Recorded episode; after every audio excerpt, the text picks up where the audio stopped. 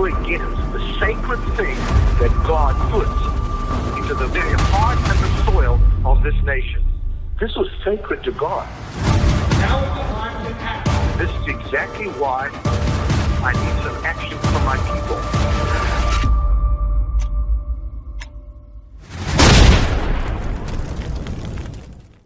And now, ladies and gentlemen, our next presenter, Todd Coconato, is the president of Religious Liberty Coalition, a pastor, a national speaker, radio host, podcast host, an author, and my good friend. Ladies and gentlemen, please stand to your feet and greet Todd Coconato.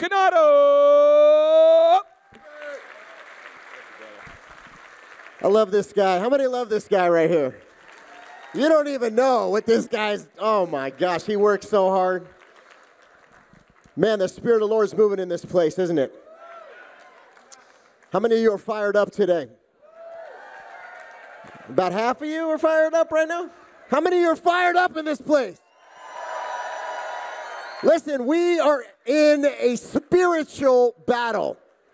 If anybody doesn't understand that, it, let me. The warfare trying to come to this thing today. How many of you ever experienced spiritual warfare in your life? But you know, we have this show called Lions and Generals, right? And the whole thing. How many have seen Lions and Generals on His Glory TV? You guys seen that? And it's about people that are standing. And so I want to talk about standing today. And what kind of lion and general would I be if I didn't come to the state where my Italian family comes from?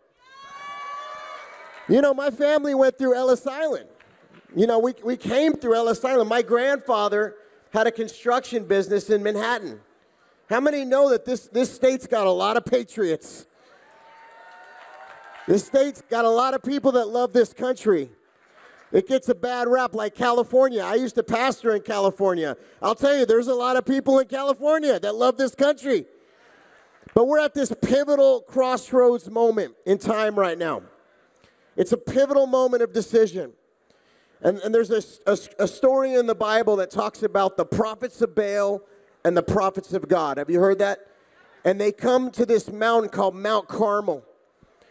And the, and the prophets of Baal are called out. And the prophets of God, what what did he have to do? He had to stand. And the Bible says, without faith, it's impossible to please God, but with faith, you can move a mountain. How many know that in your own life? How many have seen God move in miracles and signs and wonders in your own life? I've seen God heal people. I've, I've seen Him heal people from cancer where the doctor was absolutely baffled by what happened. I've seen, I've seen marriages restored. I've seen people get up out of wheelchairs. Listen, this stuff is still happening. Miracles are still happening today. And so I believe we're at this moment where literally the prophets of Baal are being called out. I call the modern day prophets of Baal the fake news media. They're the modern day prophets. How many know that? They, now they like to write stories about pastors. What in the world? Why do they write stories about pastors? And it's this whole thing. I mean, the, the stuff that they write about is completely nonsense. You know, when I, I grew up in high school in Los Angeles, I had friends of every race, color, and creed. I got pictures. I dated people, every race, color, you know, women, okay? I got to say that nowadays, right? But, but the thing is this, okay? Now they try to say we're racist because we love the country and because we love the Lord and because we want to see this nation prosper and we want to make sure that our children and our grandchildren have the same rights and freedoms and religious liberties and all the things that we've got to enjoy as people. And so it's a time to stand. So people ask me, well, what does it mean to stand, Pastor Todd? I hear this a lot, standing. You know, there's this story in the in the Word of God. It's in Second Chronicles 20. And and what happened was the children of Israel had to take their position and stand, but then God went before them. But what, what a lot of people miss about this, though, is, is that the people had to take their position and stand. And so standing is very important. But for different people, it means different things. Out in Nashville, there were some parents that got together at a school board meeting and they all decided to show up and stand against CRT and stand against all the gender confusion curriculum that they're trying to teach. Yeah, that's standing. The, the, the school board didn't know what, what to do. They had never seen so many people show up. The FBI tried to label them terrorists. Not the people that burned down the cities. But the parents that were standing because they didn't want the, the schools sexualizing their children's curriculum or literally teaching them racism. So everything is upside down and inside out right now. But standing will look different for each and every one of us. Now, there's one thing that as believers in Christ, how many love Jesus in here? Look around the room. We all got one great commission. That's to go and make disciples of all the nations, baptizing them in the name of the Father, in the name of the Son, in the name of the Holy Spirit, teaching them the ways of the Word of God. The Word of God is truth. If we do just that and nothing else, this nation will change. But God is also giving individual calls. He's putting passions and decisions and, and ideas in your heart. He, he's, he's, have you noticed that he's separating the wheat from the tares in the, in the church? I mean, COVID showed us that, right? Who is willing to stay open? The Bible says, do not forsake the assembly together of the brethren. But what happened? There was a bunch of people that were willing to do that. Now I get it in the beginning, kind of everybody did it. It was our first pandemic that, you know, we've been through pandemic. So, you know, people were trying to figure it out. But there were certain churches, there's some churches that are still not open now. So there's a real separation of the wheat from the tares. How many remember when Roe v. Wade was overturned recently? Come on. In the middle of this season of trial and test and all the things that we're watching, God did it suddenly. Something that they said would never happen, something that they said couldn't happen. But guess what? It did happen. And so once again, the Lord allowed us to see there were certain churches that one of the biggest victories in 50 years, and they didn't even mention it. They said it was political. None of this stuff is political. This is standing for biblical morality. It's common sense. It's truth. And the truth shall set the captive free. Amen. So there's another way to see and, and God continues to separate the wheat from the tares. And so we have to really get behind the lions and generals. Many of them have stood up here on this stage in the last day or so. And there's other pastors. This pastor of this church, Pastor Paul Doyle, he's a general. He's a man of God that was willing to stand, that was willing to open up his church, that was willing to allow revival to happen in this nation. So standing looks different for different people. But God will give you. I know people that have businesses and they're having Bible studies at their coffee shop. You know, they're, they're doing, they're just, here's the thing we just got to do something. We can't sit on the sideline, this whole silent majority, and we don't advocate for violence, or we're not, that's not who we are. But the thing is, if we stand for truth and righteousness and we become intercessors and we pray and we pull down the strongholds in the name of Jesus and we get people saved and set free and healed and delivered and we believe that miracles are still happening, they're not done. Come on. Come on. You know, when I was in Los Angeles, I was a child actor. For those of you that know my story, pastor was the last thing that I was ever going to be. In fact, people that knew me in high school, they said, Todd Coconato, pastor? But the thing was this when I was 22 years old, I got stabbed, one in the heart, eight more times out in Los Angeles. And I almost died. And on the way to the hospital, I went in the presence of the living God. And God said, Do you want to live or do you want to die? I said, I don't want to live. He said, Well, if you live, two things. He says, Number one, you got to remain on fire for me. And number two, you got to tell people that I'm real. And that's been over 24 years ago. And I'm here to tell you God is real. And I'm on fire for the Lord Jesus Christ. And He's moving around this nation. We're seeing people get baptized on the beaches of California and baptized on the beaches of the, of the northwestern states in America. And we were just out in Myrtle Beach, people getting baptized last night. How many people got baptized in here? God is moving.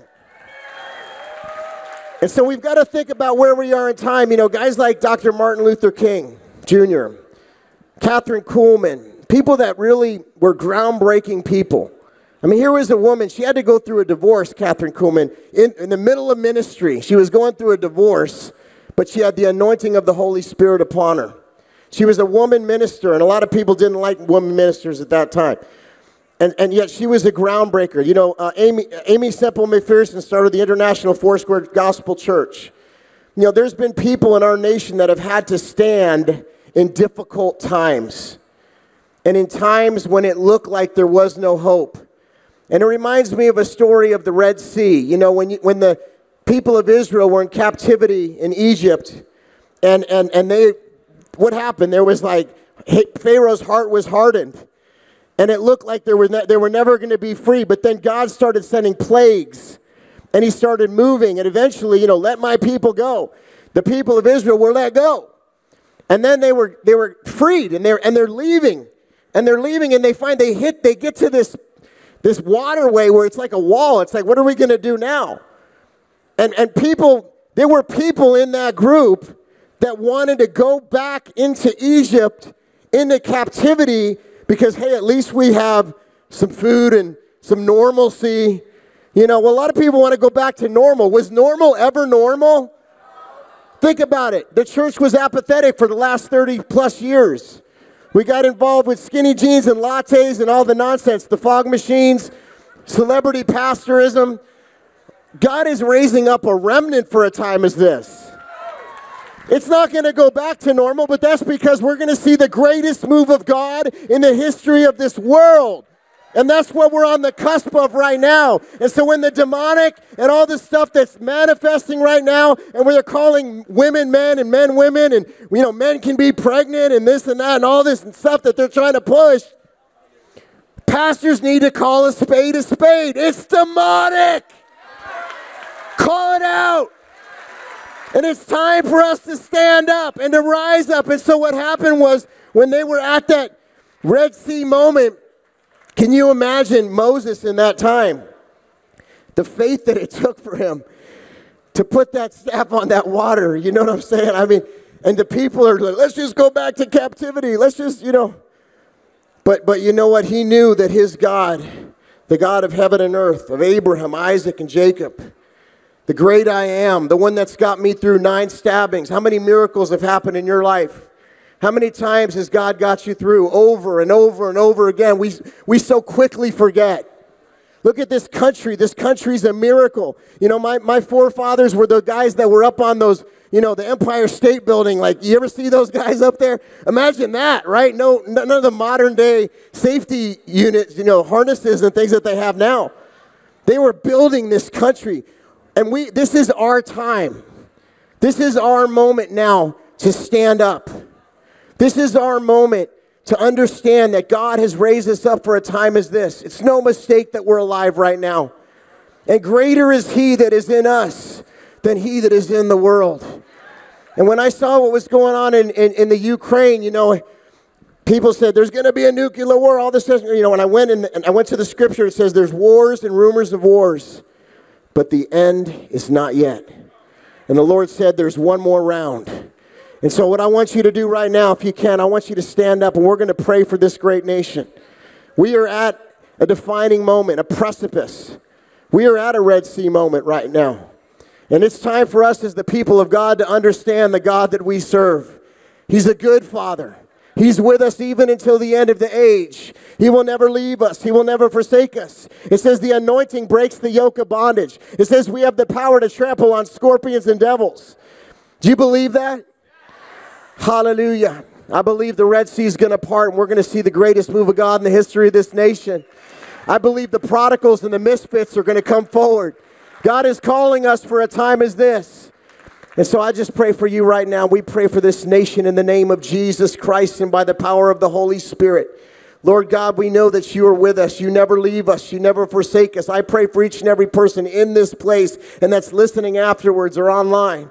Lord God, that we would begin to pull down the strongholds, that we would contend for the United States of America, that we would not grow weary in doing good, but we would stand on the promise of God, which is yes and amen, that we would go out to the highways and the byways, that we'd be fire starters for the kingdom of God, that we would fight to be on fire, and that we would know that you are indeed with us, God. And so I pray the anointing of the Holy Spirit upon each and every person in here. I pray, Lord God, they'd be fired up and they'd be ready for the mission because we are at the Red Sea, but it's about to part.